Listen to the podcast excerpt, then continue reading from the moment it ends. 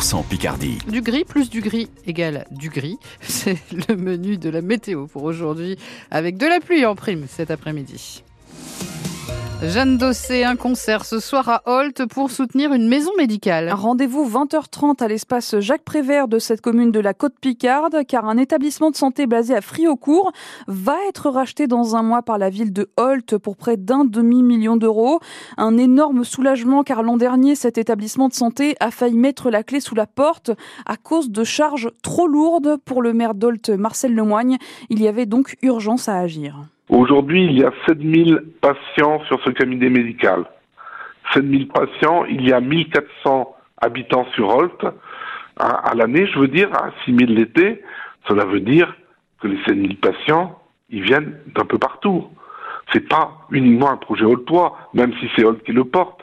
C'est un projet de territoire. C'est un projet de sauvegarde du service public de santé en milieu rural, tout simplement. La première chose à privilégier, c'est maintenir, sauvegarder et, même développer le service médical sur notre territoire. Là où la structure devait fermer au 31-12, il est plus que probable qu'on se retrouve avec sept médecins fin 2024. Ça veut donc dire deux médecins de plus dans cette maison de santé de Friocourt. Des travaux d'agrandissement sont aussi prévus.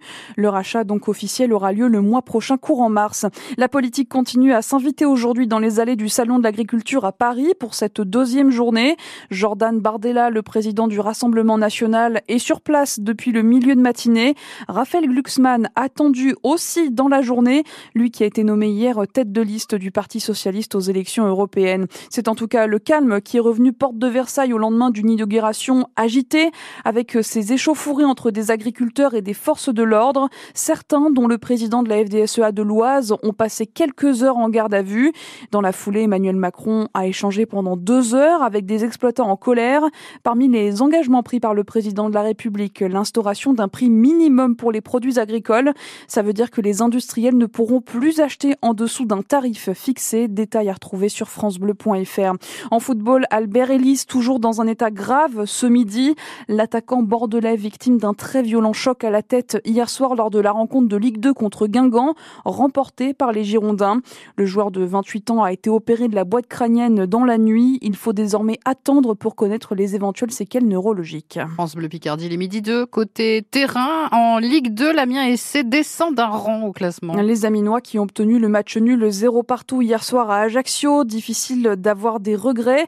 D'abord parce que les Picards ont su se créer très peu d'occasions et ensuite parce que le gardien Régis Gürtner a été sauvé à quatre reprises par ses poteaux pendant ce match, l'entraîneur de l'Amiens SC Omar Daf. Oui, si je retiens pas que ça. En première mi-temps, on a manqué de rythme, on a, eu beaucoup de déchets techniques. On a souffert. Voilà, on a souffert face à une, une très belle équipe de, de l'ACA qui a poussé, qui a été euh, plus percutant que nous. Et puis je trouve qu'en deuxième mi-temps, on les a vraiment fait souffrir. On a eu des gros temps forts. Voilà, des gros temps forts avec pas mal de situations. Et euh, sur ce genre de match-là, voilà, c'est symptomatique un peu de ce qu'on remarque depuis plusieurs semaines, c'est-à-dire sur la partie offensive qu'on a eu la possibilité d'appuyer, on l'a pas fait. Et eux, ils ont eu le mérite de tenter des frappes de loin qui auraient pu euh, nous coûter très cher. Et voilà, c'est ce qui nous a manqué ce soir. Cette finition qui nous a fait défaut aussi contre Bordeaux. Mais euh, voilà, je félicite les garçons parce qu'on a, on a montré un beau visage en seconde mi-temps. L'Amiens SC qui est donc 9e du classement de Ligue 2 ce midi. Prochain déplacement, ce sera, prochaine rencontre, pardon, ce sera euh, samedi prochain à Laval. On recevra euh, à la Licorne. En rugby, le 15 de France va essayer de débloquer le compteur des victoires cet après-midi.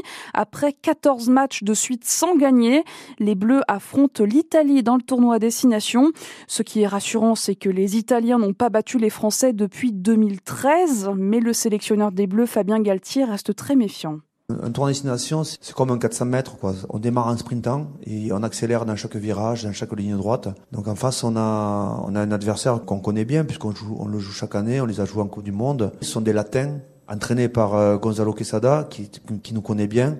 Gonzalo a mis pas mal de joueurs qui jouent en France. C'est pas un hasard. C'est qu'il sait qu'ils vont être euh, terminés à faire preuve euh, de leur courage, de leur vertu et, sortir leur meilleur rugby. France, Italie, le match se joue à Lille à partir de 16h à vivre sur France Bleu Picardie.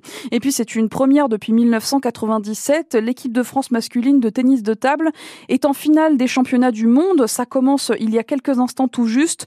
En face, c'est un énorme morceau pour les Français. La Chine qui va tenter de décrocher son onzième titre de suite.